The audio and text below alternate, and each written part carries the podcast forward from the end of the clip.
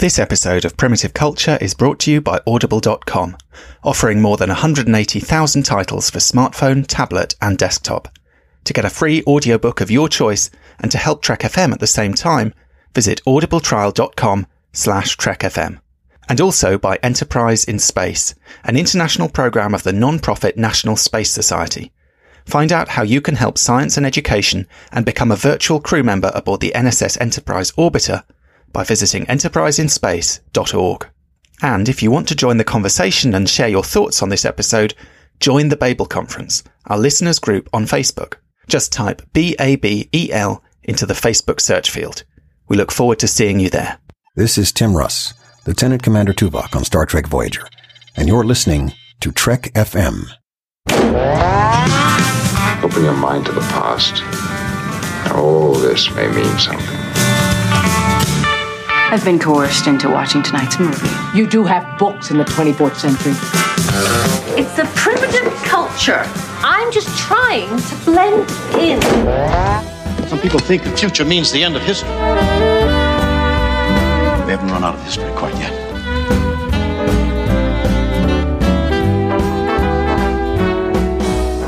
Hello and welcome to Primitive Culture, a Trek FM podcast about our history, our culture, and how Star Trek relates to it. I'm Duncan Barrett, and today I'm joined by Tony Black. How are you, Tony? I'm good, thanks, Duncan. Yeah, I'm um, I'm I'm vaccinated up and I'm ready to roll. You're one for two, I think. Just Yeah, like me, well, in yeah. fact. I'm. I had my. I had my first vaccine a couple of days ago. In fact, I snuck in slightly before the official deadline for my age group because I happened to be at the surgery anyway, and they they had a spare that day. But um, so I'm still slightly, I think, suffering the side effects of that first one. In that I just feel a bit kind of generally wiped. But um, yeah, looking forward to number two in a couple of months' time. Yeah. Do you feel generally like you've just time warped around the sun and you're a little bit dazed from the experience? Is it that kind of feeling? Something like that, yeah. You, you could say something like that, or or maybe you know jumped hundred years into the future. Uh, I mean, we have been. th- This vaccine was for a long time this kind of mythical point in the future, wasn't it? I remember at the Yeah. start of the pandemic, they were saying, "Oh, we're going to develop a vaccine that'll be the key moment, and it might take a year or so." And back then, that just seemed sort of unimaginable that we were going to wait so long for this thing. But they were pretty much bang on the money, I'd say. Really, I mean, that is sort of roughly the timescale we're kind of working to.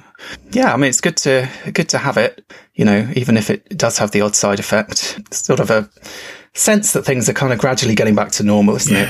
Yeah, it's nice. It's nice. Let's fingers crossed it continues that way for sure. I know these could be famous last words, you know. Yeah. but we'll see. Yeah, yeah. You've got um, a new book out. Is that right? Is your book out officially? I, I've got an advance copy uh, from you, but it, are you? Is it on the shelves? It's yeah, it's out now. It Or is it only out- on the e? Um, it's out in paperback as well as because I know sometimes the ebooks come out earlier these these days. Yeah, the ebook came out earlier in April, uh, or to the very end of March, but it is out, yeah, in paperback now. Star Trek History and Us, uh, reflections um, of the past and present of the of the Star Trek franchise. Yeah, um, it is basically primitive culture. The book. Essentially, I said it. I said it in the foreword. I said it. I've said it to you. It is. It wouldn't exist without this podcast. So I just, um, I just took a lot of the conversations we've had and listened to a lot of the episodes that we've done and a few other things around it, and I put it into a book. So it was extremely fun to write during the first pandemic lockdown, where yeah, we were all terrified and we were all waiting for that vaccine, and I just thought, okay, I'm going to write this book now. So it wasn't all bad.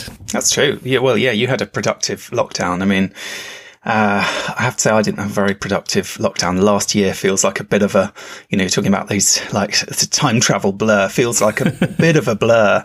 And, and frankly, you know, we were just saying before we started recording, you know, when did we last do one of these? I, I had no idea. I mean, I've said this before. I think it feels like in the last year or so, time has just sort of lost its meaning somehow, I suppose, because the usual ways that we kind of measure it in some ways have, uh, in many cases, fallen by the wayside. But, um, Very exciting. Anyway, uh, congratulations. This is book two for you, I think. We will certainly have a, a dedicated episode of Primitive Culture uh, to talk about your book in the near future. Lovely. Uh, Thank but you. I just thought I'd mention it for any listeners who want to get hold of a copy in the meantime. And even, you know, send in some questions. If you've got questions for Tony, having read the book, then um, drop us a line. And uh, when we come back, probably the next time we record uh, to talk about it, I will put them to him. Lovely. Yeah. in my in my sort of interviewer style. Um, Excellent. But yeah, we're not talking about that today. Today we are talking about a 1979 film, the directing debut of Nicholas Meyer, who obviously had a very big impact on the Star Trek franchise. It's a film called Time After Time. Now, I have to say, I I don't think I'd even heard of this film a few years ago. I watched it for the first time last year when I was interviewing Meyer because I thought I'd better familiarize myself with his kind of filmography. Uh, I found it quite hard to track down at that time, but it is a bit of a kind of cult classic, I think. Um, and it is very much uh, a key stepping stone in his career that in various ways led into Star Trek, not least as he says rather modestly in his autobiography, The View from the Bridge, because it did not do as well as was expected. And that's how he ended up doing a, The Wrath of Khan, because basically his agent was saying, you know, okay, you did your film, uh, now you need to do one for them kind of thing. and Wrath of Khan is what the, is the job he took, sort of that he wasn't necessarily all that excited about. But also because it shares a lot of DNA really, uh, with the next Star Trek film that he came to write, The Voyage Home, which bizarrely, uh, sort of coincidentally has a lot of features in common with this movie as well. Can I just say, first and foremost, I love the fact that Nick Meyer's, One for Them, is one of, if not the greatest science fiction movie ever made. That's, top Yeah. class Nick Meyer, you know. I have to say, he did say when I, you know, when I interviewed him, one thing that I thought was quite interesting that he said was that he is not, he doesn't see himself as someone who comes up with great ideas. He sees himself as someone who kind of takes other people's ideas and runs with them. Uh, and this is the case with Time After Time. This was an unfinished novel a friend of his had written uh, and showed him, I think, about 50 pages to get his feedback. And he immediately loved it and said, I want to option it. I want to make this. I want to write the script. And then ended up kind of writing his own version of the story off of that. And, and similarly, obviously, with the Wrath of Khan, you know, famously, there were all these scripts that weren't working. And he was the one who could kind of come in and take all these other pieces of other people's bits of stories and somehow bring them into a cohesive whole uh, that, as you say, obviously, you know, certainly from our perspective is a masterpiece. Uh, that, that, that I suppose is how he saw his talent really was kind of, um, developing ideas rather than necessarily coming up with that original spark. Which is a talent in itself, I think, you know, to take an idea, you know, and manage to create something that you would think would be his. I mean, I don't think anyone without the necessarily the knowledge going into time after time would really know that that was a novel as such, you know, until you see that it's by Karl Alexander. You know, it feels very much his own thing. And as does Star Trek 2, you know, The Wrath of Khan absolutely does. And his contributions to The Voyage Home. But I think it's because they're all, you know, particularly Voyage Home and Time After Time, they're all in a, of a similar piece in the sense that Meyer is very interested in bringing Star Trek down to earth in all kinds of different ways. You know, and you and we've talked at length before about things like the Undiscovered Country and and the Wrath of Khan, but in the Voyage Home, he does essentially replicate the basic tenets of Time After Time's plot. Really, you know, it's just it it's just almost rever- in reverse in many ways. You know, it just happens to be that Kirk and Spock and Co come from the future, whereas in Time After Time, it's the classic author H.G. Wells using his time machine to chase Jack the Ripper into the future from the Victorian era, which is is just the, the reversal kind of story. And th- thematically, there are differences. They're not, they're not necessarily exactly the same same kind of story. You know, time after time is much more about you know. Meyer describes it as such, but it is also clear that it's very much about the duality within humanity. In a sense, you know, you have good versus evil, essentially, and the utopian view of the future versus the dystopian reality of the future. Certainly from you know, the, the Victorian perspective. Whereas Star Trek 4 is all about essentially saving the future by correcting or liberating the mistakes of of 20th century man. So they kind of meet in that middle, I think, you know, in that you've got Kirk and Co coming back to save George and Gracie because of human- humanity's ecological destruction. And then you've got H.G. Wells coming from the past to stop Jack the Ripper, bringing an archaic, you know, evil into a modern day where he fits. You know, he fits really well. Uh, although, you know, it's dated slightly because it's, it's David Warner in the age of disco, which is wonderful to behold now. but like, but that, that concept is still there. So it's interesting how Meyer sort of picks out some of the essential mix and matches, match things and, and tells a similar kind of story in different contexts. I think you're right. And one of the things that is quite interesting about Time After Time, which is, you know, broadly speaking, a comedy as Voyage Home is, but there's definitely some slightly meatier ideas in there. And they're very Star Trekky ideas, really. These two opposing philosophies of human nature, in a sense. You know, Wells as this kind of utopian, uh, it's almost, you, you, could say it's almost like the two sides of Star Trek, uh, around that time as well. You know, Wells is the kind of Roddenberry, the idealist, the one who thinks that human beings are going to become better and perfect themselves. And he believes going 100 years into the future, he keeps saying, I mean, it's going to be utopia. It's, you know, and then when he realizes, uh, he's brought Jack the Ripper along, essentially, uh, he says, Oh no, I've, you know, I sort of introduced this monster into utopia. Uh, obviously he discovers that, you know, utopia is not quite, uh, what they've ended up with by then. And then Jack the Ripper is kind of representing this much more cynical view view. Uh, I mean, going a bit further than I think Meyer's own slightly cynical take on Star Trek, but you, you know, but even so, the kind of the flip side of the coin, sort of saying, well, actually, you know, maybe humans are naturally kind of uh, depraved and evil, and you, you know, have these kind of urges and these this terrible side within them, very much like the original series episode. Um, the enemy within weirdly it's that kind mm. of dichotomy that kind of uh, debate and you're right, even though the novel, uh, obviously was written by someone else, it, it does feel very much like Meyer's story. I think partly because the film he'd done before this and the novel he'd done before this was The 7% Solution, which was about Sherlock Holmes and Sigmund Freud. Another story about, you know, two legendary figures, one fictional, one uh, real in this instance, um, coming together and the kind of clash between those two huge sort of iconic uh, characters in a sense. Um, and I suppose you get the same thing here with Wells and Jack the Ripper, who ultimately we don't know as much. I mean, I don't know about you. I don't know a huge amount about H.G. Wells, the man. I've read a handful of his stories. We don't know anything really about Jack the Ripper. I mean, they've had to invent a kind of character for him in this version. He's a, a doctor, uh, and that, so he has a sort of personality, but it's kind of built around this philosophy, I suppose, this rather cruel, violent, nasty philosophy that he seems to uh, sort of subscribe to. But so there's this sense of this kind of clash of these two uh, ideas in there. Obviously, The Voyage Home, I think, similarly is kind of a film of two halves. It's also a kind of broadly a light comedy, but it's got all the kind of eco stuff in there. It's got this kind of real message. Um, so I think with both films, it, he manages to sort of combine this real whimsical kind of lightness and this the kind of absurdity of the present day environment as experienced by aliens effectively uh, through you know whether they're from the past or the future by people who don't fit into the present day um, but also to marry that with something a little bit more meaty kind of going on underneath.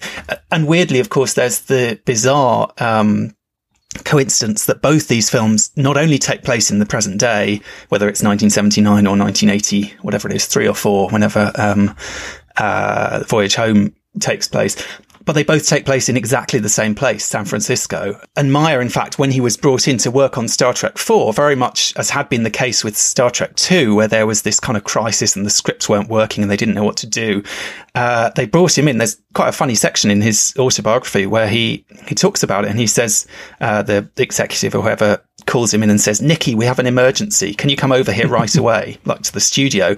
He goes there she says, We're four weeks away from starting prep and we need a whole new script. We want to keep the central story, but start over with the screenplay. Can you help us? So basically, he's kind of summoned again to save the day uh, because they know they've uh, the same thing has happened again that they've kind of screwed up and this story's run away with itself and, and they are about to start filming and they actually don't have a script. And so they tell him the story and he kind of says, uh, oh no, not San Francisco. You know, I literally just made a film about, well, a few years ago now, but you know, I, I, I, made a film about time travelers in San Francisco. Can't we do it somewhere else? And he tries to persuade them that they could do it in Paris.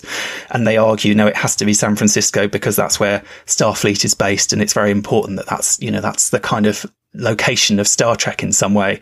And then Meyer, uh, in his slightly cynical way, says that, you know, he can't help thinking that it had a bit more to do with the budget and the fact that filming in Paris was going to be a lot more expensive. But anyway, in the end, he agreed. Uh, he obviously lost that battle and agreed to write the film, even though it was going to be treading familiar ground in some ways. I'd like to just revisit a couple of the things we, we covered there, actually. I mean, firstly, the the 7% solution and the you know, the Holmes and Freud thing, which is, in a sense, he does repeat that in a way, in that, like you said, Jack the Ripper, in this, John Leslie Stevenson is the character's name, played by David Warner, who is a fictional character, but he's a, he's essentially a an amalgam or a, a play on a lot of the genuine long time theories about Jack the Ripper's identity over the years. You know, there are equal theories that he was uh, either a royal at the time, if you go into the conspiracy lore, or he was, or the one I've personally subscribed to, and I think is the most logical,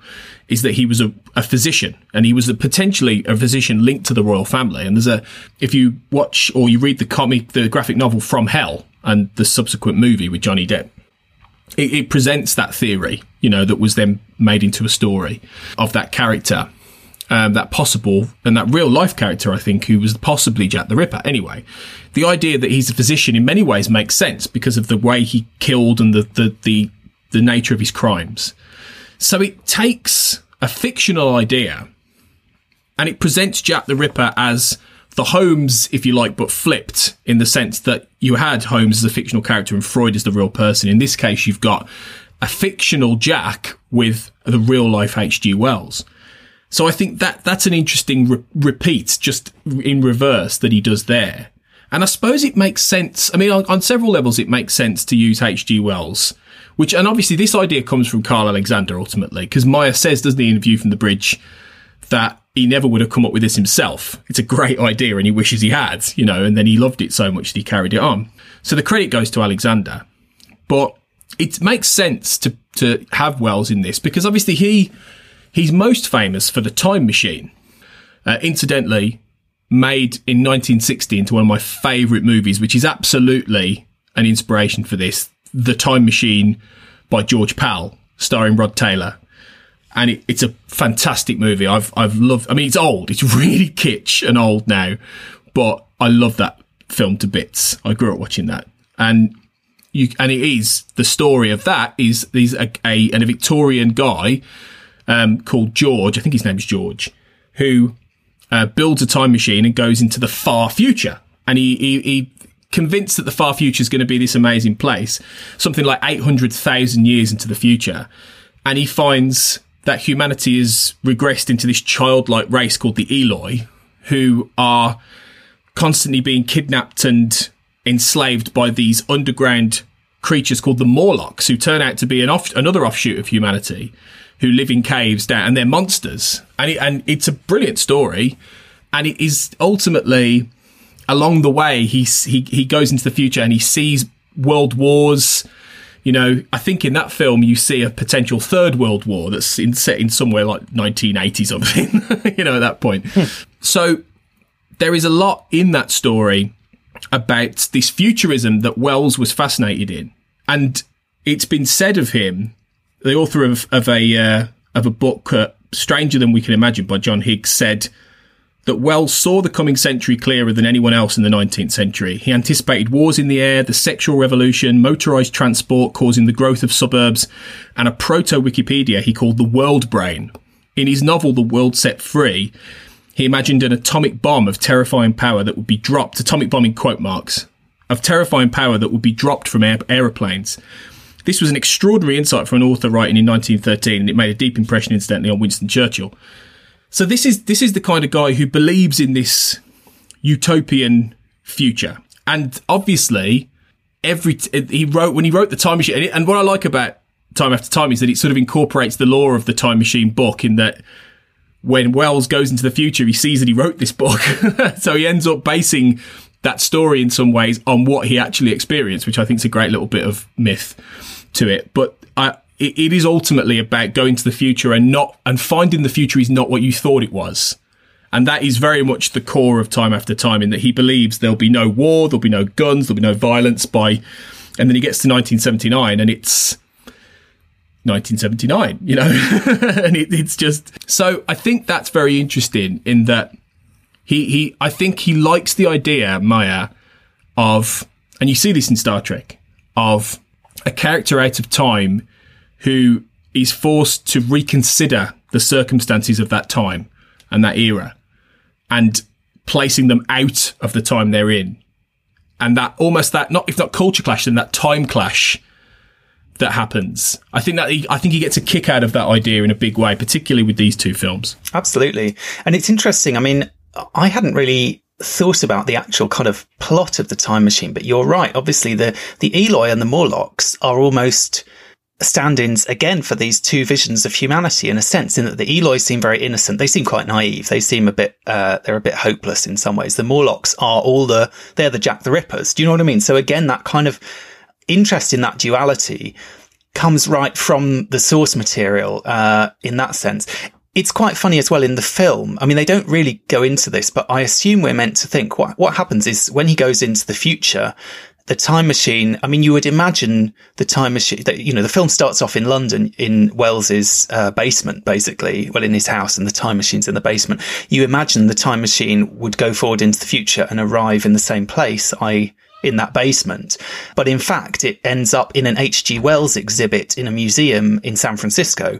Um, and they don't ever really talk about it, but I assume the idea is that the time machine sort of somehow latches on to all the Wells paraphernalia mm. and finds what it thinks is the closest to the place it's come from, insofar as this uh, museum is full of all H.G. Wells's books and his his glasses, his you, you, know his his sort of stuff basically is in this museum, and that therefore that's why the time machine um, kind of lands there rather than just going forward in time to 1979 London. That's more uh, like a TARDIS than the, the, yeah. the time machine than the time machine in yeah. the time machine, which did what you say. It stayed in the ba- in the in the house and it goes forward like thousands mm. of years and it's exactly yes, the same exactly. place. Yeah. Whereas this, yeah, like you say, it's more time and space. This one, isn't it? Well, I mean, obviously, there's this issue with time travel that people always uh, ask about. You, you know, the Earth is not in a fixed place in the galaxy. Uh, do you know what I mean? Actually, if you mm. go to a different time, that you know you would have to kind of uh, calculate for that. But um, usually uh, on TV and in film, when we see time machines operating, I mean, if you think of like the DeLorean in Back to the Future, even which is a film that it owes a big debt to time after time, I think. Um, you, you, you, know, it literally, it, it's kind of, um, in terms of space, it's continuous. Do you know what I mean? You keep going and you, you, you're going along the road and then the road turns into the dirt track or whatever it is, or it turns into the future, uh, future road or whatever. Um, but yeah, in this instance, there has to be a translation across space as well as across time. Um, so that, you know, again, quite randomly, we end up in San Francisco. I mean, obviously Star Trek 4 had reasons for wanting to be in San Francisco. I'm kind of curious why I mean, presumably this was not Meyer's choice to make it San Francisco this time round. This was his friend who wrote the original novel. Uh, it is sort of an interesting choice. I, I, think there's meant to be this idea that it's quite a modern city, that it's quite a sort of liberated city, uh, that, you, you, know, the woman that Wells falls in love with is presented very much as a kind of modern, um, emancipated woman. I mean, she, in the movie, she asks him out on a date. Uh, you know, both this and the Undiscovered Country, they have these kind of quite sort of classic sort of Hollywood. In time after time, she's a bit more sort of kooky. Uh, Gillian in The Voyage Home feels a bit more sort of Meg Ryan type to me. Do you know what I mean? But very much a sort of Hollywood type, um, and a sort of modern type of that era. Uh, and that's, that's the kind of encounter that the hero has. Um, obviously Kirk doesn't quite end up getting the girl, although he kind of lays on the charm and everything. At the end, there's that great scene where, uh, okay, she says she's going to call him, but she basically ditches him and goes off, you know, to pursue her career. See you around the galaxy. Time after time, exactly. And time after time, there's this discussion, and the the woman is like, you know, I can't go back to Victorian London. You know, I've got a career. My my my career is important to me. But then ultimately, she does go back to Victorian London and becomes his wife, and you know, who knows what happens to next. But she sort of accepts being, uh, y- you know, put to some extent in that box of that time. Obviously, Gillian gets to go forward. She has to go back. So, you know, arguably going forward would be, um, a better option. And they do discuss it in the film, but then they kind of ultimately, um, that's not where they end up. They don't end up going into the far future. They do end up going back because he's got to write his novels and he's got to, Yeah. you know, be the great man that he, that he was. she was well, what another nice thing that Karl Alexander does is that the character of Amy Robbins was actually Wells's second wife's name, and so yeah, he, he takes again he, pl- he he pulls from that you know real life uh, person and he, and he sort of adapts it into this story. But yeah, it is it is interesting how you know in that in time after time he is all about going into the future. He wants to. He went. all, all the people around him, all the boorish Victorians are like, "This is poppycock Wells," and all the, when they see his, his time machine, they say, "Oh, well, you go into the past, surely you go and see this." And he's like, "No, I want to see what happens next. You know, I, I want to see," which makes sense from you know the Victorian era perspective. I think in many ways, especially given that Wells politically was very liberal minded. You know, he was a socialist ultimately. Uh, ultimately, you know, a member of the Fabian Society. You know, and and he he was all about equality, human rights, sexual, you know, liberation. He would have, he would have been, he would have loved the sixties. I think, you know, Wells. I think he'd have had a great time. And he, so he was quite forward thinking and progressive, you know, within reason for his day. And I think that's what you see in the character of Wells here. It's interesting how Meyer likes to play with this idea of this woman who is prepared to leave everything behind. And, you know, the, the difference with Gillian is that she leaves, she doesn't leave everything behind for Kirk, whereas Amy leaves everything behind for Wells because she falls in love with him. And she's, you know, I think she's like a bank teller or a bank clerk in San Francisco. And she seems, she's got a decent enough life, but there's nothing there that will keep her. And, but Gillian says the same thing. You know, she says, oh, I've got nobody here. I've got nothing here. And she goes to be with, well, it's first off to be with the whales and make sure the whales are okay. But then she's, like you say, she's got this excitement about the future. Uh, whereas, yeah, it's so, so it's, it's, it's, it's, it's like this story is, is going in reverse in two different directions in a way. You know, start, the voyage home takes it all back to the future, whereas time after time takes it back to the past. And it has, it places these women who are of their of their time, maybe slightly different kinds. You know, Amy's much more a woman of the seventies, and Gillian is much more a woman of the eighties, I think. But it is all about displacing them and placing them in a different time period, and having them, you know, go have have different kinds of adventures. For Amy, she has the adventure of a life with Wells, where she will be. I think she says in that film, "You don't expect me to be doing this, what you know, this the X, Y, and Z." She would have gone back to 1895 and be seen as, you know, wow, she's like on his, she's equal to him. She's doing this, she's doing that. You know, she would be where, and Gillian is going to the future as a 20th century woman. And, and I, I always wondered, I would always have loved to have seen a follow up story with her, even if I don't know if that ever happened in um, tie in fiction. It must have done over the years, but I'm sure it must have done. it, must have yeah. done. But I feel like that's a story that would be interesting to see how she then adapts to the actual utopian future that Wells himself believed in and wanted to see in some respects. You know, I think you were right to call him like a, a proto Gene Roddenberry in that sense, in many ways. He is a futurist. He is thinking about the future. Um, so yeah, it, it's it's another aspect I think that Wells is really uh, that uh, Meyer is really interested in. Well, we never got a chance to catch up with Gillian again, and obviously she wasn't the the one who was, uh, you know, Kirk was looking for in the Nexus. So presumably, you know, that it didn't didn't work out in the long term. But Just, I mean, will never understand that. Like, I'll never understand the Nexus thing. Who is this Antonia? He had like about ten Oh, other women that he could I have mean- said, and he go, and we get Antonia. Who cares about Antonia? You know, it's mad. Well, Anyway, you know, an opportunity for yet more tie-in fiction, I suppose, isn't it? And, and, and more headcanon.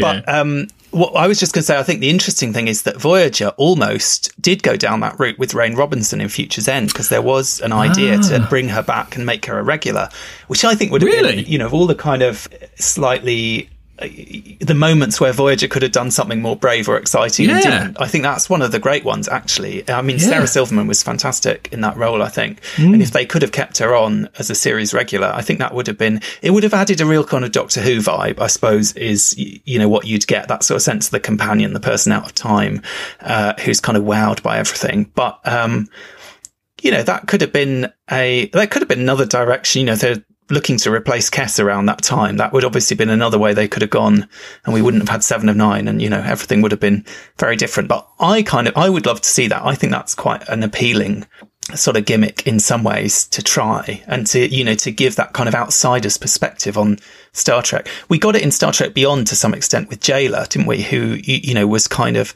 very much giving that kind of outsider's perspective on it all.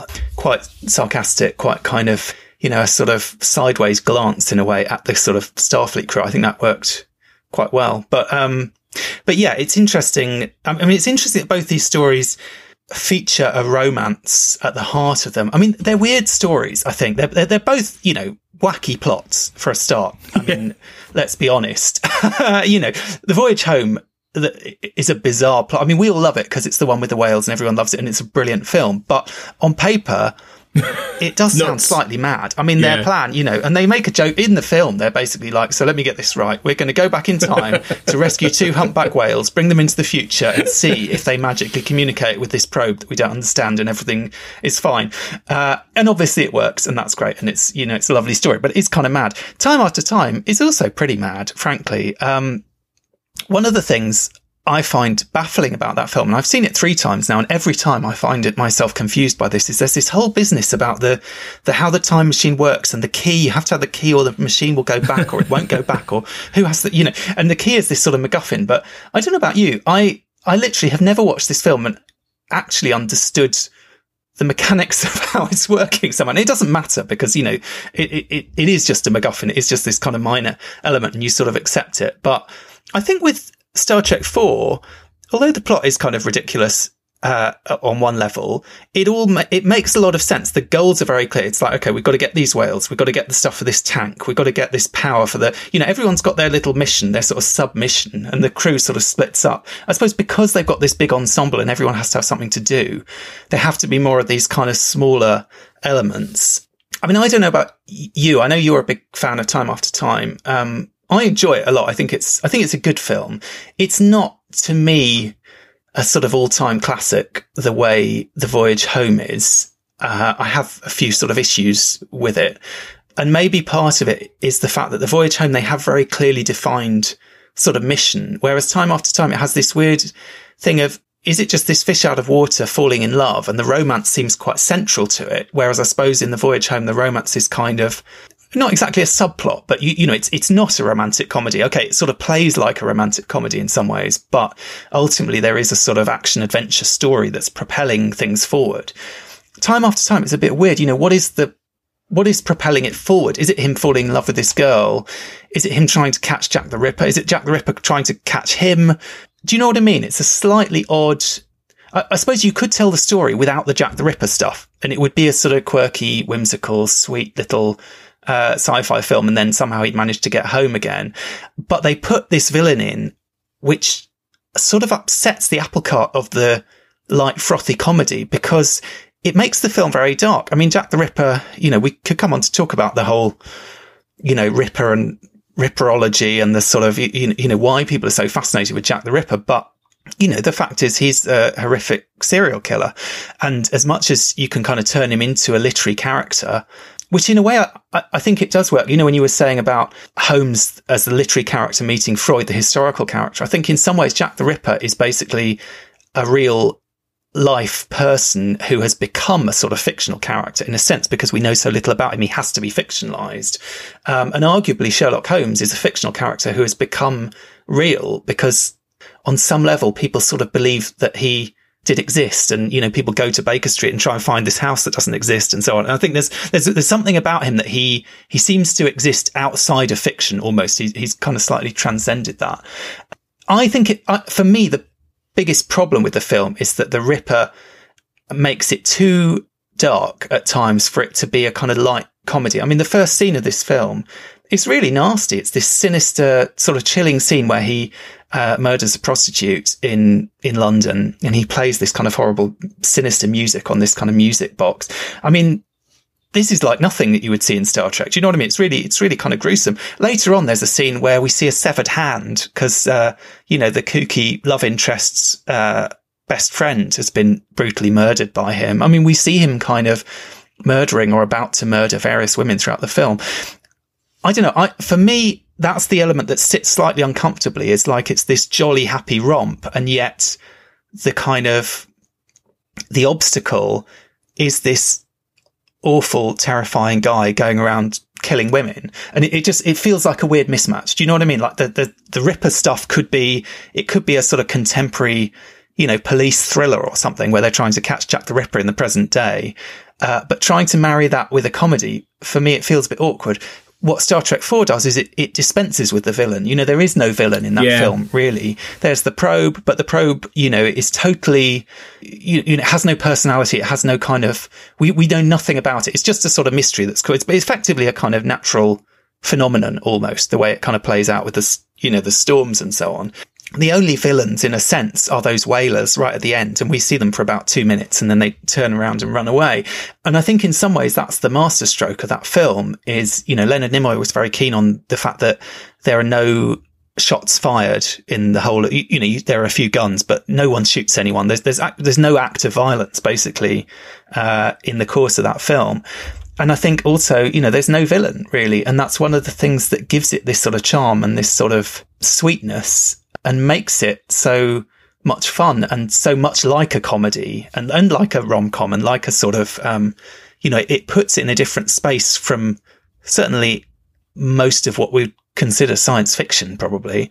Uh, maybe it does put it slightly in a similar realm to Back to the Future. I mean, Back to the Future does sort of have villains, but it's, it's not, it, you know, not in a kind of sci-fi you know, mo- most Star Trek films, there's like a big kind of a big bad, if you know what I mean, almost like a kind of Bond villain type villain, isn't there? Uh, obviously with Khan, we got that in a big way. This is the one that kind of bucks that trend. And I think that's one reason that people love it so much and that it is such a kind of popular, uh, and lovable movie. I mean, I showed it to my five year old, uh, who up until now, the only Star Trek he was willing to watch was the short trek Ephraim and Dot over and over and over again, and he's always refused to watch any other Star Trek. He absolutely loved it. oh, uh, so you good. know that's kind of it's the kind of film that can work for almost all ages. I think anyone would enjoy it. Massive hit in Russia, apparently, weirdly biggest Star Trek uh, film in Russia.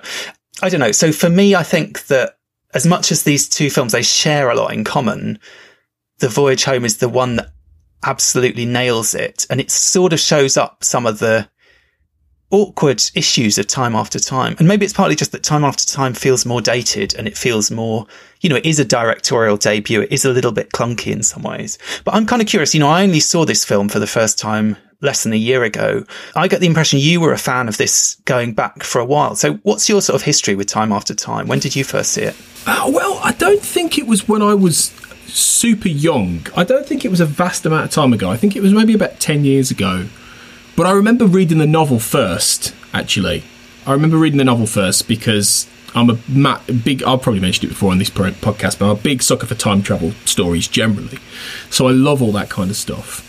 And I think I read the novel first. So I've read the novel a few times and I, it's one of my favourite books. Incidentally, there was a sequel called Jacqueline the Ripper, in which, yeah, written like a good 20, 30 years later before Karl Alexander died and it's not as good, but it's about Jack the Ripper's child, Jacqueline, who ends up in the future and causing all kinds of trouble. But I, I think the book is a little better than the movie, simply because it, it I think it, it tap, it's a, it's given the space to explore what I think time after time does struggle with. Because I, I think your points are absolutely valid there. I think it does have a tonal imbalance. It does essentially begin and end with Jack as the threat, and then it sort of forgets about him for a lot of the middle, while HG and Amy are falling in love, and he's in he's in San Francisco and all the that kind of stuff. And it does become much more of a romantic comedy. So it is strange.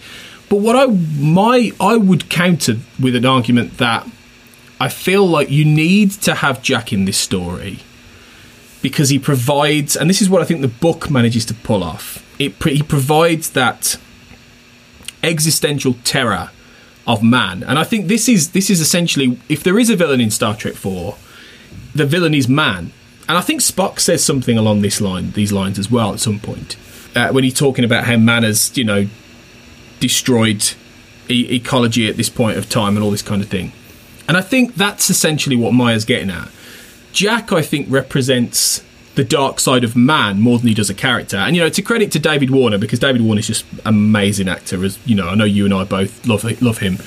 He's a great. In fact, did I did I did I mention this to him when we saw him at Destination Star Trek? Can you remember? Because I keep thinking, did I actually ask him about Time After Time? Because I've got a memory that I did. I know I asked him a question.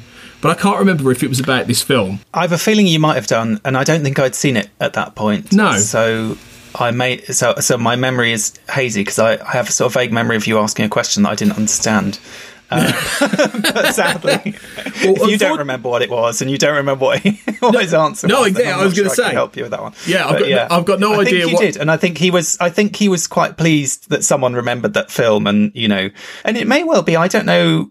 I don't know whether this was like. I mean, we think of David Warner and and Malcolm McDowell for what it's worth as you know classic villain actor. I mean, both they, they, are two of the all-time best Star Trek villains. Yeah. You know, with uh, Gul Madred for Warner and uh, Soran in Generations, mm. who, who, I think you know, even if you don't love Generations, I think is a great villain and a great yeah, performance. Yeah. yeah. And I think the two of them absolutely uh, and the script. I mean, I do, I do think Meyer's script is is is fun and funny, and there's a lot of great moments in there. But the two of them are really what sell the film. I mean, they're both brilliant. You know, Warner obviously we know can play sinister and villainous, but I wonder whether this was kind of the start of that because this must be quite early in his career, uh, and he hadn't started off playing villains. I mean, we know he played Hamlet very famously uh, on stage in England, and then at some point it feels like he's got a little bit typecast in these kind of slightly sinister, uh, villainous roles. Um, Malcolm McDowell was already well known for playing villains, and uh, the uh, the studio I think had to be convinced that he could play the hero. But he is mm. actually wonderful in this film. He's so mm. sweet and lovely and kind of you know he is a bit of an innocent. He is a bit of I think comparing it to the Voyage Home there's almost, you know, with the two of them, you can't help thinking Kirk is a bit more like the Ripper in a sense. Yeah. He's a bit more savvy. He's a bit more cynical. He starts swearing straight away. I mean, he, he doesn't always get it right, but he, he's sort of adapting. Double uh, dumbass on you. The kind of HG exactly. Spock is the kind of HG Wells who is like yeah, totally, totally. clueless and innocent totally. and kind of naive and just doesn't doesn't get it.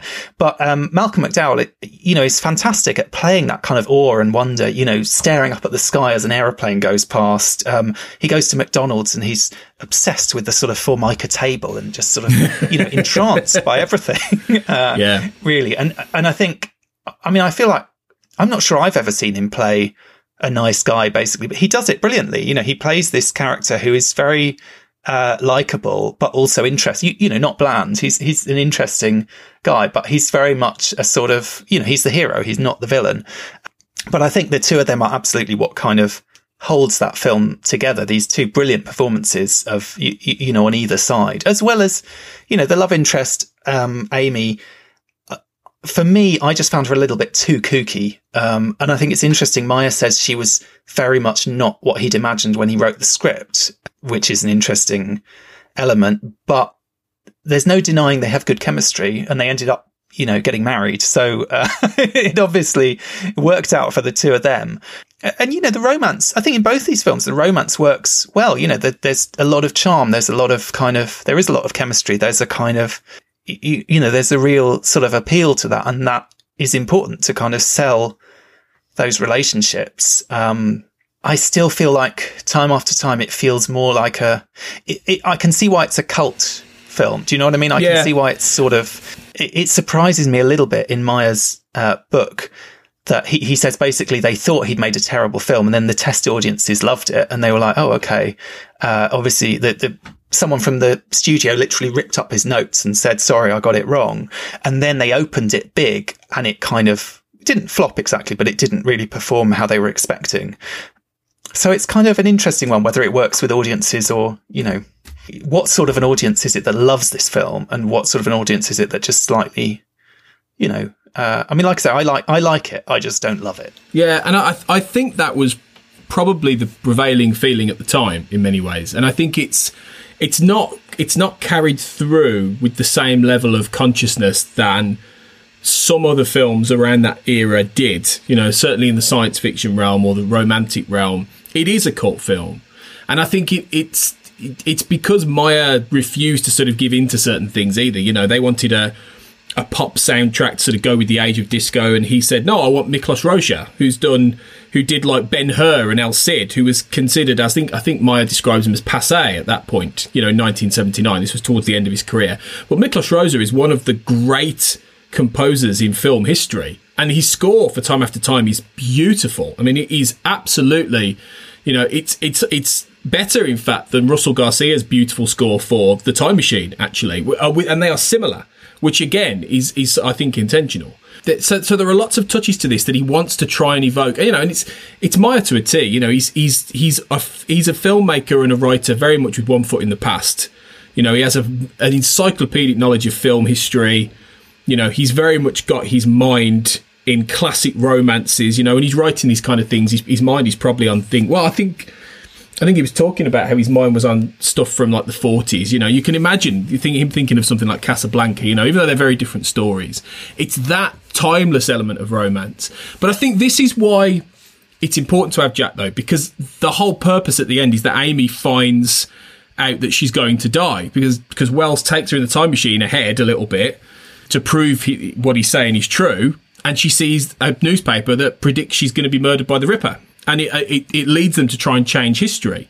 Now, that for me is the is the reason why his presence works because it is about exploring that if if he represents the dark side of man, you know, and David Warner does a great job of imbuing the the, the character with a sense of personality, then I think that's the reason why he exists in what for a lot of it is a story which is about the love story and is about investing you in Amy and Wells and is about Wells as the other and the alien. And this is something that Meyer's talked about and how he relates to Spock. And because you're absolutely right with this, they are the alien in a in a different world. For Spock, it's the alien in the past, not understanding all the references. For Wells, it's the, he's an alien of the future. You know, going to McDonald's and all this kind of thing. and uh, back in the day, I used to write scripts for fun, and I tried my hand at adapting time after time again for a modern day movie. And uh, I, I wrote about half of it actually, and I read it back the other day. And uh, this was years ago now. This was about ten years ago. And I, I transplanted Wells to modern day New York of something like 2012 by then. And I, I, I did it purely because I had in my mind a visual of Wells in an Apple store looking at an iPad and scanning the iPad and going, "This is amazing. This is a you know." So you could almost recreate this this idea in diff- in any time period now. You could put Wells in the year 2021 and have him. I think there was a. I think there was a. a I'm being terribly indulgent here because I'm laughing at my own joke. But there's a, there's a line in that script where. He, uh, somebody says, "Oh, well, you can find that on your smartphone," and he says, "Smartphone," and he's just confused by this. And it's just, I just like the idea of Wells, you know, being able to play that role of an alien in a completely different world. And I think I think that's essentially why Time After Time is maybe a bit of a juxtaposition in a way that The Voyage Home is, in that it's it's taking these characters from this utopian future and it's telling a story about how the past and our mistakes of the past almost cost us that future. You know, had they not gone back and rescued George and Gracie, then the probe, this, like you say, this force of nature, this natural phenomenon, this benign entity that is not evil, you know, he's not a bad guy. It's just there to communicate for whatever reason, and we never know why. And that's wonderful. We never know what really what that was about. If that hadn't happened, if they hadn't gone back in time and got those whales, the Earth would have probably been destroyed. You know, the Federation might have collapsed. You know, or there could have been massive consequences. And and it is almost like the past calling to the future, and you know, and saying you need you need to, you know you need to do this better. You know, and that's I think part of the message of time after time. There's that great scene when Wells tracks Jack down into his hotel room and Jack the Ripper plays the TV and the TV is just full of murder, war, violence, explosions, bombs. And he says, this is your utopia, Wells. This is this, it's my future. And it's, it's a chilling, it's a wonderful moment. And it's, it's, it's good in the books. It's great in the film because it is absolutely that idea that, you know, you have, I think it's almost like the, you have to be careful not to take the future for granted. And I think that's that's a recurring theme. I think that's almost something that's happening these days with Star Trek. It, you know, it's about not taking the future for granted. So I think I like that. I like the the sort of existentialism, the nihilism of this story. And it is much softer in the in the voyage home, and it is more of a romp, you know. But it, it's still there in certain places, and he repeats certain things. There's that scene where um, Kirk and Spock go to the watch, uh, the, the, the the watchmaker guy, I think it is, and um, oh, they repeat. So I mean, and that's in that's in the time after time. Yeah, yeah.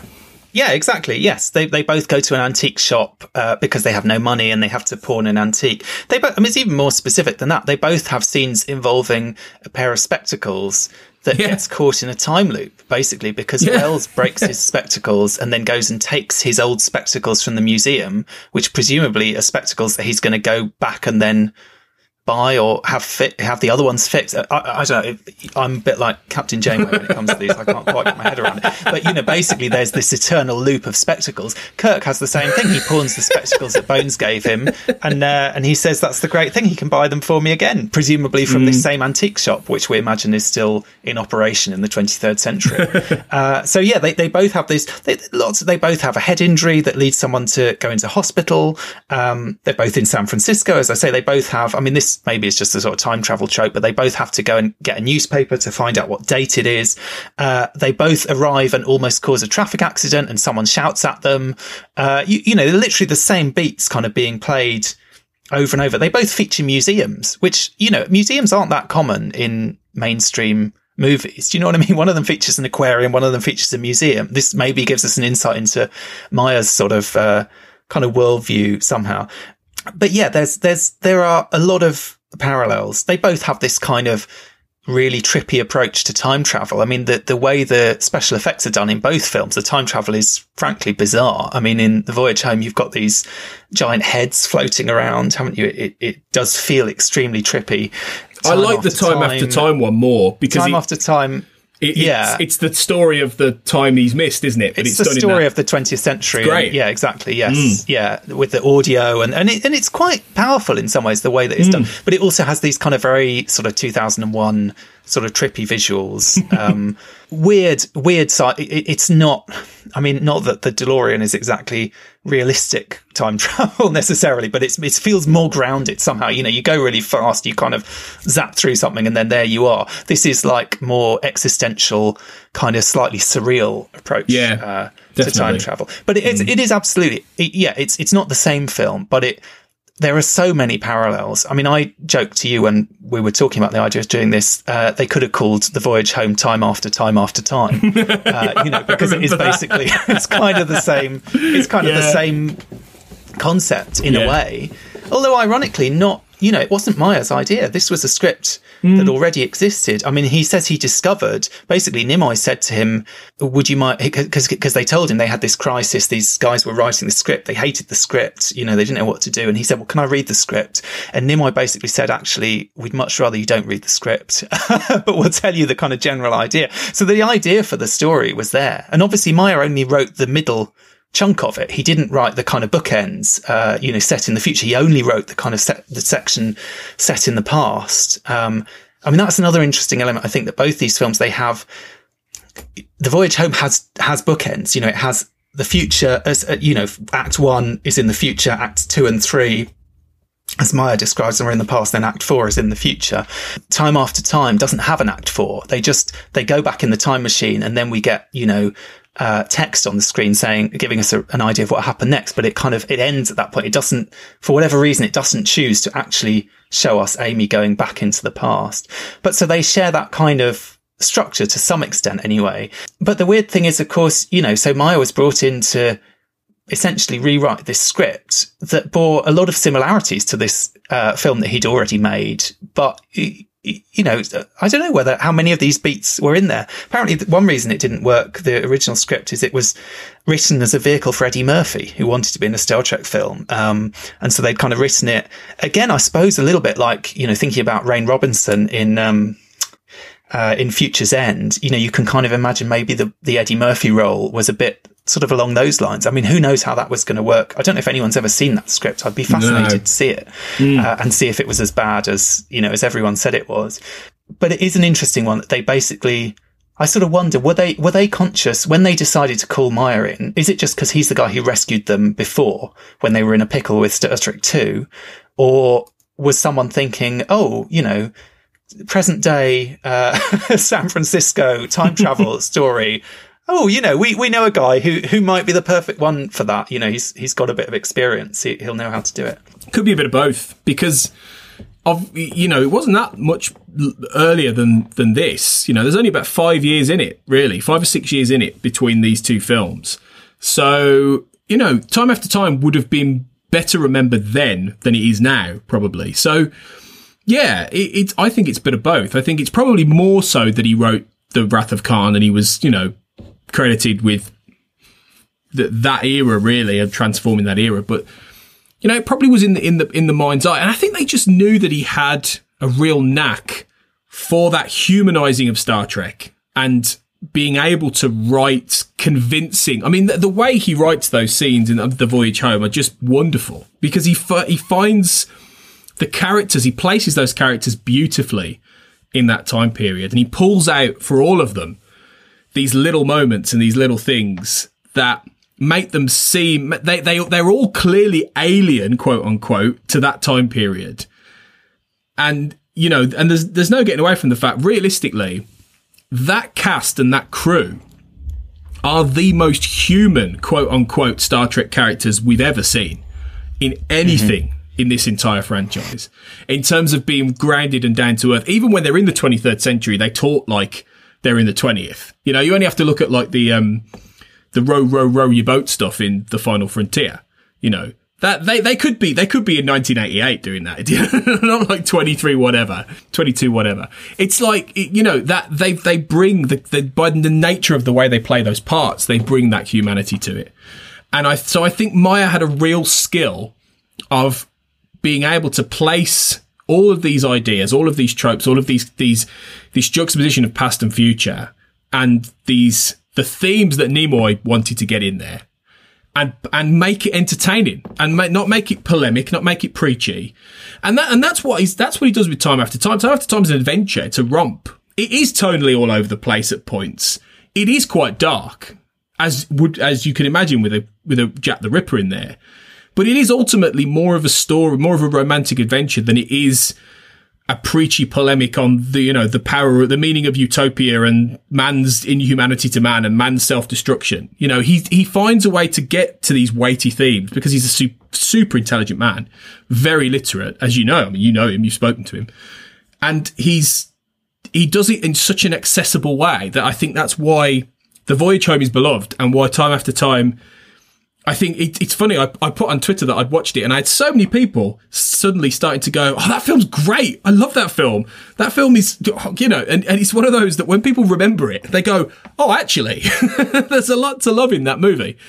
So I think I think that's the skill of what he does and why both of these films work, even though they they approach the same things in somewhat slightly different ways. There is a lot to love in it. Yeah, I mean, I don't mean to sound too hard on it. I I absolutely see why people have a lot of fondness for it. And I can imagine it's the kind of film as well. If you saw it, you know, late one night where you, you didn't really know what to expect and it was just on TV. Do you know what I mean? Like, at, Hmm. and at the right kind of age, you would probably think it was amazing and, and you can see why it would become a sort of cult classic. Incidentally, apparently, because I, I looked this up, I always assumed it was connected to the song, uh, Time After Time. Oh yeah. Uh, but there's no there's no connection because the song was some years later, and the song was just that the lyric uh, came from this movie happened to be on that week on TV. Oh, right. And, and the Okay. title was in the TV guide. Um, and so, so that's how it works its way into the lyric and into the title of the song. Um, but anyway, I can sort of imagine, you know, in that kind of, you know, you and I, uh, sort of growing up when we did before the age of, uh, and I guess it's all different for kids these days, but you know, when you would just kind of happen upon slightly random films that you'd never heard of, this would be the kind of one that you would, that would stay with you, you know, that you would remember. And it, it is a lot of fun. As I say, it's got great performances. It's got a good script. Uh, it's, it's got a lot going for it. Um, even if in some ways I, I do feel that it, maybe the whole doesn't quite hang together quite as well as the voyage home. I mean, you could say, you know, the voyage home is almost, yes, it's repeating a lot of stuff. It's also kind of a second draft of the same ideas in some ways. And Meyer actually talks about how some elements that didn't work in time after time, he managed to kind of perfect in the voyage home. So, for example, there was a joke that he'd written and had, and that was filmed, I think, for time after time and then got cut about Wells encountering a guy playing uh, contemporary music uh, on a ghetto blaster, basically, but he couldn't he couldn't quite make it work. And he had this joke about it was a Chinese guy, and then he made some joke about Oriental music, and it was all just too complicated. And then obviously he had another go at that with the scene in the voyage home on the bus uh, with the punk and Spock doing the Vul- Vulcan nerve pinch, which is just much more simple. Like it's the same, it's essentially the same joke, but much more simple uh, and much better staged somehow. And it doesn't require the audience to know anything or remember anything, or you, know, it's it's just a kind of perfect moment, uh, and obviously created this brilliant comedy moment. But the other thing, of course, is I think um, the Voyage Home, you know, great script from Meyer great comic script from Meyer I mean, he's already written this great uh, dramatic script with The Wrath of Khan. This time, uh, really proving his kind of comedy chops, but also brilliantly directed. I mean, I think Nimoy is absolutely most at home. He wanted to do a nice film. He wanted to do a funny film. And I think as much as we think of Spock as quite a serious character, his sensibility obviously is very well suited to that because it's directed really kind of deftly. It's very clever the way it's done. I mean, even things like the use of, of extras, the use of, you, you know, the, the kind of walk on characters who have one or two lines all of that stuff is kind of handled brilliantly. And, and, you know, you talk about the, the little moments that different characters get. I mean, one of my favorite scenes in the film is the interrogation with Chekhov, which is not a long scene, but just brilliantly written, brilliantly performed. The pacing is fantastic. The editing, you, you know, all of those elements really work, uh, for the comedy and make the comedy land. And so, you know, I think that's probably my favorite scene with Chekhov that I can think of in Star Trek. Um, you, you know, this, you know, name, my, my name, no, my name. I don't know your name. You know, it's just, I mean, it's, it's silly, but it's, it's, it's funny. It's witty and it, and it really works. Um, and I think it's a, it's a good, it's a, it's a sort of perfect marriage somehow, that movie of Meyer's strengths and Nimoy's strengths kind of working together somehow.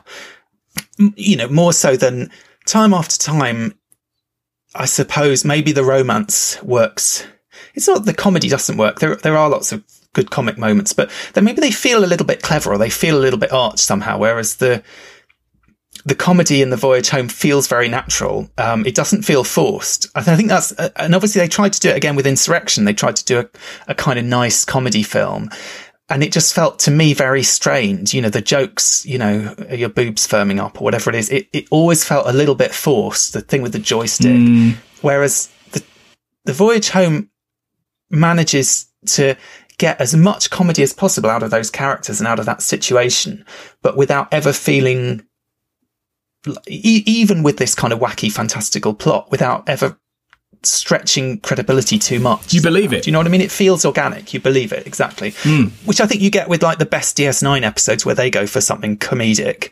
Again, you kind of believe it because it's grounded in character and in the situation, um, rather than just sort of stretching things to try and get to a joke. Yeah, it's built. It's built. Out, it's built out of character. That's exactly it. You know, Spock's whole uh, mi- misunderstanding of, of you know 20th century vernacular is born out of his arc in the film, which is him trying to understand the human side of himself again, which is what we see in the beginning the, when he's at Vulcan, and you know it's all the um, "How do you feel?" all that stuff. You know that that is part of his character. It's so so it, it's born out of it's born out of these aspects, you know, and and I think even even even in those small moments, you know, with Sulu being the pilot, or you know Scotty having fun pretending he's like this Scottish genius. he's come over, you know, and the hello computer, all that stuff. It's just it just feels organic from those characters and from their from who they are. In a way that not all Star Trek comedy manages to capture. Like you say, only the best stuff manages to tap into. And I think Meyer just fundamentally understands that, you know, and then because it's also it's there in his other films, you know, it's there in The Wrath of Khan, it's there in The Undiscovered Country, much as they are um, more serious movies than this, and they are darker movies. There is still comedy. There are still lines in there that make you laugh, you know, or moments. Oh yeah. So he he does have a tranquilizer. Yeah, yeah, exactly. It's one of my favourite. Um, I think my favourite Bones line. you, know? there's, there's there's so many. Um, so I just think he's got that that the, the, gift for that, and it does work better in the Voyage Home. There there is no, there is no getting away from that. I think you're right when you say that the Voyage Home is like the the better draft of of much of the elements of Time After Time for sure, and I think it shows his evolution as a filmmaker. Even though he didn't direct the Voyage Home, you almost feel like he does direct those scenes. It's weird. It's like it, it's almost like he's in symbiosis with Nimoy, and that, that I know they didn't co-direct. I'm not suggesting that for a minute, but it feels almost like like Nimoy's directing as Meyer would have done, and I think that's a testament to the writing more than anything else. I've always felt. I mean, I know a lot of people love Star Trek Three, and I don't hate it, but I, I do feel this this movie feels so much more. Uh, cohesive somehow. It feels so, even though it's split across two different time frames, it just, it feels much more confident and kind of solid somehow. To me, Star Trek 3 has some of those qualities that maybe time after time does of a movie of, you, you know, being a debut, being a little bit mm. sort of, um, rough around the edges. It's that exactly rough around the edges and that st- sense of sort of lots of stuff going in different directions slightly, um, being a little bit messy, uh, you know, which can be fun and can, can has, you know, and having wonderful moments and, and lots of, you know, great stuff in there. But, uh, definitely the Voyage Home for me is the one that has more of a kind of cohesive, it holds together really well in the same way as the Wrath of Khan, I think holds together really well. It, it is, you know, it knows what it is and it does what it is brilliantly in both those instances, even though they're such different films. And I think that is a massive, you know, testament to Nicholas Meyer to be able to, you know, reinvent Star Trek once as a kind of whatever you want to call it, you know, hornblower style, uh, gritty, sort of, you know, war drama uh, in the Wrath of Khan, and then to reinvent it again as you know as effectively a kind of uh, contemporary romantic comedy in a sense with the voyage home. And, and in both cases, as you say, to not feel like those characters have been kind of yanked into a new genre or into a new situation, but to feel like they kind of organically belong there. I just wanted to pick up on something that you said that I thought was interesting about, you know, why is it that obviously with time travel, I mean, we think of time travel you were saying earlier, you know, would you go to the past? Would you go to the future? Obviously, we're, we're seduced by the idea of time travel and going to different times. But both these stories are time travel stories that don't involve going that you know that don't that don't take place largely in a time other than our time. Do you know what I mean? They're contemporary, and I suppose that is quite interesting. So they're time travel stories, but they're not you know, Back to the Future, okay, they went into the 1950s, they went into the, whatever it was, 2050s or something. They went back to the Wild West. Uh, they don't spend all that much time in 1980s, you know, California or wherever they are. But in both these stories, we're doing a time travel story. And again, obviously in Future's End, you know, same thing, uh, that is actually all about our time and that is kind of giving us a perspective on our time and is about that sort of culture clash or that time clash, as you say. And, you know, how do, how do very different people see us and how does that help us to see ourselves? And obviously with the ecological message of the voyage home, that's a big part of it is it's sort of like, you know, it's, it's sort of imagining, okay, imagine us in the future, how will we look back on the way we've behaved now, in a sense, and the damage we've done? And you're, you're right, I suppose, to pick up on that. You know, you were saying time after time feels quite nihilistic. I think that's true in some ways, despite being a romantic comedy romp. And the voyage home has that element because it has this, you know, it's too, in the future, it's too late. You know, we've made a terrible mistake. It's going to cause the end of all life on Earth. And it's only because in Star Trek they're able to do time travel that it's possible to save us from that. Do you know what I mean? They do, they do kind of save us from our own mistakes in a sense. But I think it's kind of interesting. So, so they're, on one level, they're about shining a light on who we are now. But now, of course, you know, it's 2021.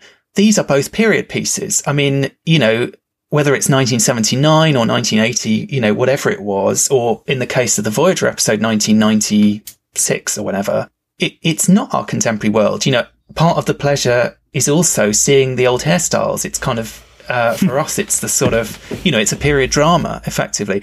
And I was kind of struck by this watching it with my son, who, it, you know, for me, well, certainly the Voyager one, I was kind of watching, you know, when that was broadcast. I remember the 90s and I, all, all, that stuff is kind of familiar to me, if in a sort of nostalgic way. The 80s, I remember, you know, though less well. I mean, time after time is a bit before my time but, you know, I was having to say to him, because uh, I think I may have said to him, oh, they're going to go back in time to our time or something. And then I sort of realized, well, for him, it's not our time. So I said, oh, they're going back in time to when mummy and daddy were little. um, but to him, that's probably just as alien as like for us going back to the Second World War is. Do you know what yeah. I mean? And then, and then he was saying to me at one point, he said, "If they are they back in Star Trek time now, or you know?" So it's like they're these kind of arbitrary time periods, uh, and one of them isn't necessarily any more familiar or kind of real than the other. Do you know what I mean? Um, so I think there's that interesting element of it that, that, you know, we're coming at it from kind of a third time period. And in some ways, maybe part of the problem with time after time for me is it, fe- it does feel much more dated, weirdly, than the voyage home insofar as there are these kind of moments. Well, there are moments in the script that I think just wouldn't fly today. There's a joke, uh, which I think is, is a bit uncomfortable where uh, Wells is kind of saying this woman who's very forward and this, you know, sort of emancipated woman who's asked him out on a date and so on is basically, um, trying to encourage him to sleep with her. Uh, and he keeps sort of saying, you, you, know, are you sure? Are you sure about this? I'm not, you, you, know, I guess thinking in this sort of Victorian way, is he corrupting her or something? And she says, uh, my God, Herbert, I'm practically raping you. Uh, which I think mm. is like a dodgy enough line from our perspective now. But the fact that it then literally cuts immediately to Jack the Ripper in the red light district looking for a prostitute to kill. It's very, you know, and I don't know if that's it sort of feels like I can't quite not be deliberate, but it's, it, there are these elements that are uncomfortable. And also, to be honest, you know, even in more recent years, Jack the Ripper, okay, Jack the Ripper was in an original series episode. Jack the Ripper is, as I say, a real person who has become a sort of larger than life fictional character that people are fascinated with and that reappears in literature and so on. But there is also this sort of question these days of, you know, why are we so obsessed with this guy? Uh, you, you, know, what, what is it about that we're kind of fixated that you can go on Ripper tours, you can go to a Ripper museum, that people get this sort of thrill out of, you know, whether it's about trying to solve the case, whether it's about the sort of fascination with this man that he's, he's, he is almost not celebrated exactly, but, you know, and I don't know if it's exactly glamorized, but he is kind of put on a weird sort of pedestal as a a monster, but as a sort of fascinating and important figure. And there was a big sort of debate around this a couple of years ago. I don't know whether you've read Hallie Rubenhold's book, The Five, but this was a yet. book where no, I know of it. Mm. it. It's a it's a really interesting book, and she basically what she did was she investigated the lives of the victims of Jack the Ripper, and so she wrote this book, which you know tells you essentially as much as could be ascertained about them, including the fact that uh, in many cases they weren't uh, probably prostitutes, as was generally, as is generally assumed to be the case. Uh, they were women who were sleeping rough for various reasons and you know, there's a whole sort of complicated historical context, but the fact that we tend to simplify the story to, oh, he went around killing prostitutes is another sort of aspect of this, like, weird interplay of sex and violence and, and what it is that the Ripper represents to us somehow. Uh, but what she did, which was a very clever, I think, and controversial move is she literally never talks about him at all. She, she, she writes this whole book all about his victims and has this almost this sort of disdain for the kind of world of ripperology and like who was this guy and why was he doing these things and so on. She has no interest whatsoever in this man and the awful crimes that he committed. She's only interested in these women and their lives, which were obviously, you know, tragically cut short by this person who went around killing them. And it's a very bold thing to do, I think, to basically sort of reclaim these stories. And it's something that now we see, you know, whenever there are stories of, um, women who are murdered by men.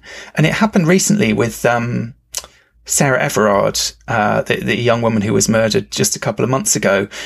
This sort of move to say, uh, I mean, it's, it's quite a sort of politicized thing to sort of say, let's not talk about the killer. You know, don't give the killer the benefit of, of attention and publicity and so on. Focus on the, the victim and their life and, and, you know, who they were and kind of celebrate that to some extent uh, and mourn them and so on. But, but basically, you know, don't let this man uh, not only take away these women's lives, but sort of take away their stories in a sense and make and make from their deaths himself into this kind of uh, larger than life figure. So I think that's another reason why, in some ways, it would be harder now to tell a story where Jack the Ripper was a main character, even as the villain, than it was, you know, maybe in 1979. Obviously, a very different uh, time, and we, we, you know, those kind of moves hadn't been made. But we've sort of, you know, we're sort of coming to the time. I think the Ripper Museum might have closed down recently as well, where that kind of slightly ghoulish fascination with the Ripper as this historical character has become a little bit more uncomfortable, and we're kind of questioning that a little bit more. Yeah, it's it's very we've, interesting. We've cancelled him basically. The, the Ripper's been you know cancelled finally. Duncan, he's been consequenced. This, this is what I He keep has saying. con- yeah, well, definitely. There is- well, I mean, there- if anyone deserves consequence, consequencing, then it's going to be I, him, isn't it? But I yeah. always say that cancel culture doesn't exist, consequence culture exists, and finally, consequence culture is catching up to uh, to Jack. I, I think it's very interesting what you're saying. I think I can totally see why that, in a way, dates time after time because it does kind of trivialize him in a way. You know, it turns him into this science fiction villain. Get steals a time machine, goes off to the future. Yeah, okay. He ends up in lost in eternity. You know, presumably suffering a kind of forever death. You know, in some sort of quasi time space or whatever. But you know, it it, it it wants to punish him at the end. Don't get me, you know, don't get me wrong. But ultimately it is a bit salacious in that it sort of ports the Ripper into this age of disco where he goes on slaying, and it, it, it is it is turning him into that. And you know, and, and lots of lots of shows did that in the past. Lots of TV shows. You know, Ja- um, Babylon Five did it. You know, there was an episode of Babylon Five which which updated Jack the Ripper into sort of like a, an alien inquisitor guy, and it, it's it's a fascinating episode of television, but it does it does place him in a different context, and it almost leads you to forget that whoever this guy was, he was a brutal, sadistic maniac, you know, and and so you're right. I think I think it is. We are at a point now where you know I did, I, I was going to say you know there maybe this film would be right for an update, but would it? And if you did it, would you do it differently? Would you not have it be Jack the Ripper? You know, would you have it be a different kind of story? You know, it does make you wonder. Um, and so I think, I think, yes, I think it's good that that's happening, but at the same time, I feel like there is still a fascination with murder and killers.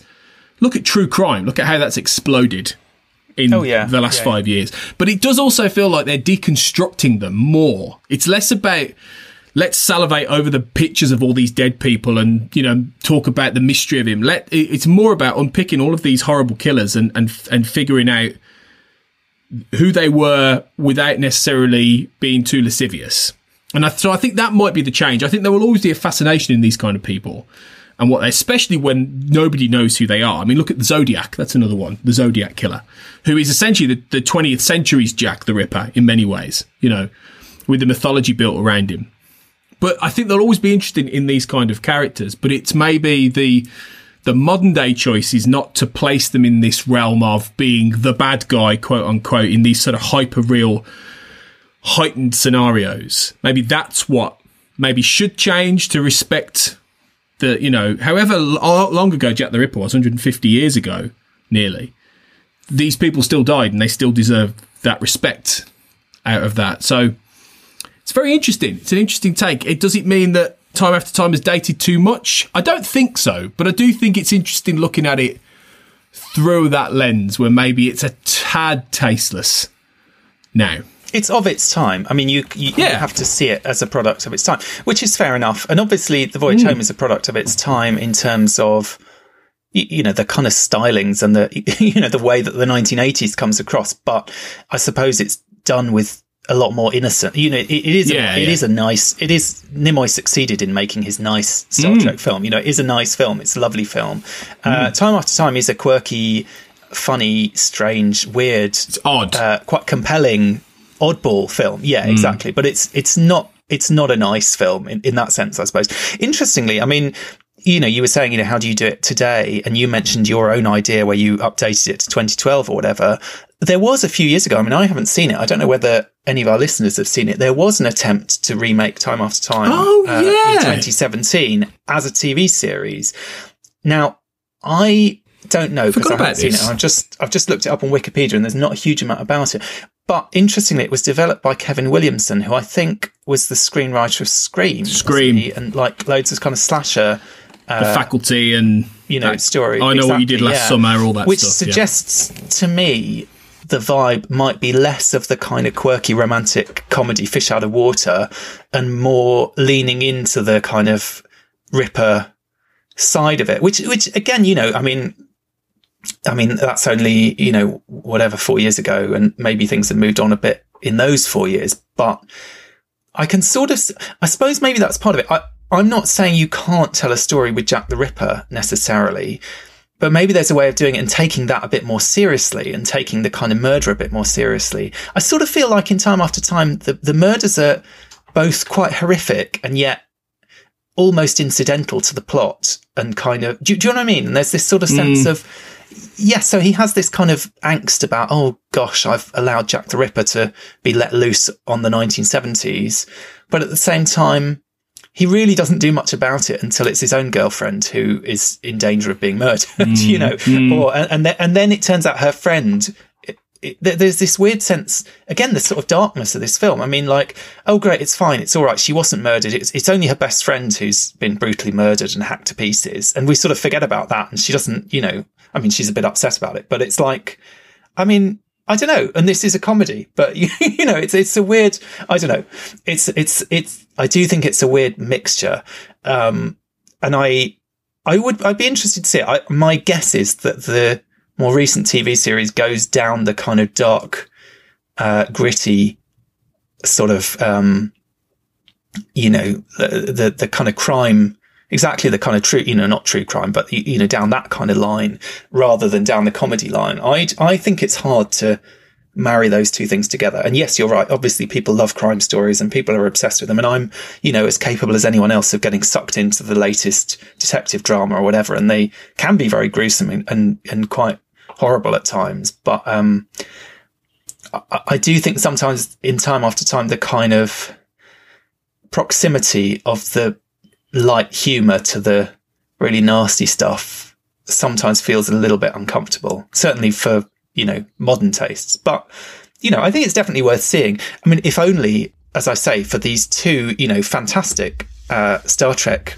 guest stars to see them in these two roles kind of Yeah. playing off against each other brilliantly, I think. It's. It, I would absolutely recommend it. You can get it. I mean, I I, it, I bought it on um, Blu-ray from uh, Warner Brothers. Uh, so yeah, you know, there's commentary on there, I think, as well, uh, commentary track. So yeah, it's it's available. It's around. So it's not been lost to the ages. It's definitely worth watching. It's it's a lot of fun. But read the book. The book is better. I, I really think Okay. that the book All is right. better. The book the book is good stuff. Um, That's interesting. I'm normally Yeah. a big fan of, of reading the book, and I didn't in this case because I what what the sense I had got is that the film had got better reviews at the time than the book did. But um, it might have that's done. Hmm. interesting. Maybe I, maybe I'll go back and check that out because Yeah. and there is something interesting about that kind of when you have two things developed in tandem. But go, I guess we had it with Game of Thrones most recently. Hmm. Yeah. you know where the books are still being written and, and they're kind of you know maybe like the first half is is the same story and then you get different writers going off in different Hmm. directions. But Meyer, I suppose, had a certain degree of freedom in that although he was adapting a book, he was adapting a book that hadn't been written yet. So you can kind of, you know, that, that gives him the option to take things in his own direction. Hmm. Those Game of Thrones books will still be being written in 22 86 or whatever it is. Yeah. By the time there's like the third remake of the Game of Thrones TV show, probably by then. yeah. God Yeah. knows. We Yeah. get to do it all over again and, you know, get the ending right this time. Well, anyway, I look forward to seeing you next time, Tony. Do you want to just remind our listeners, if they want to get hold of a copy of your new book in the meantime, how they can do that? Yeah, it's uh, called Star Trek History and Us. Um, you can find that if you just type it in on Amazon, you'll find it um, wherever you are. Um, it's about. It should be available to order through um, all good bookstores as well. And uh, if you want to buy it directly from the publisher, um, you can buy it from McFarland Books, who is the publisher. Um, so I don't know if it's necessarily on shelves as such, but you can definitely order it. So um, yeah, It's it definitely be- on my shelf. Ah, very good, very good, it, very it good. could be on yours too, dear It could, listeners. it so, could, you know. It could be, Yeah. and you know there have been a couple of people who've, uh, got, well, one or two listeners of this show who have actually bought the book, which I'm very grateful for already. Um, so yeah, hopefully uh, you'll enjoy it. It is kind of a, um, and I, I know we'll talk about it in more detail, but it is kind of a whistle stop tour through Trek history and Trek cultural history, sort of drawing together various strands we've talked about on primitive culture. So I do think if you like this podcast, you may get something out of it really. So yes, please do look it up and I'll be super grateful if you do. And um, you can find just generally more about that book and links and stuff if you check out my Twitter um, at AJ Black Writer and that you'll find all the links to everything I shoot off variously from there as well.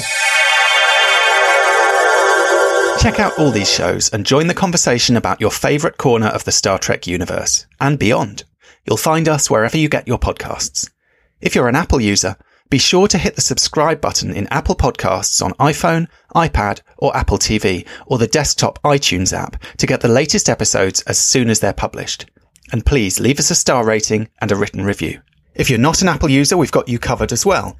You can find our shows on Google Play Music, Stitcher, TuneIn, Spreaker, SoundCloud, Windows Phone, in most third-party apps, and you can stream and download the MP3 file from our website or grab the RSS link. We'd love to hear your thoughts on today's show, and there are many ways for you to do that. The best place to join in the larger conversation is the Babel Conference, our listeners group on Facebook. Just type Babel, B-A-B-E-L, into the search field on Facebook and it should come right up. If you'd like to send us an email, you can use the form on our website at trek.fm slash contact. Choose to send to a show and select primitive culture, and that will come right to us. You can also find the network on Twitter at TrekFM and on Facebook at facebook.com slash TrekFM. If you'd like to help us keep all our shows coming to you each week, you can become a patron of the network on Patreon. Visit patreon.com slash trekfm. That's P-A-T-R-E-O-N dot com slash trekfm to get all the details. Perks include early access to episodes, exclusive content, producer credits, and more, available through our special patrons website, Patron Zone. It requires a great deal of money to produce, host, and distribute these shows each month, so we really appreciate any support you can give us, and we hope you'll join the team. Again, you can find all our details at patreon.com slash trekfm. We'd like to take a moment now to thank our associate producers on Primitive Culture, Amy Nelson, Clara Cook, and Tony Black. Amy is a presenter of many other shows on the network, and you can find her on Twitter at, at Miss Amy Nelson. Clara and Tony were two of the former co-hosts of this show, and they'll be popping back from time to time. You can find Clara on Twitter at, at Clara Jean MC, and Tony at, at AJ Black Writer.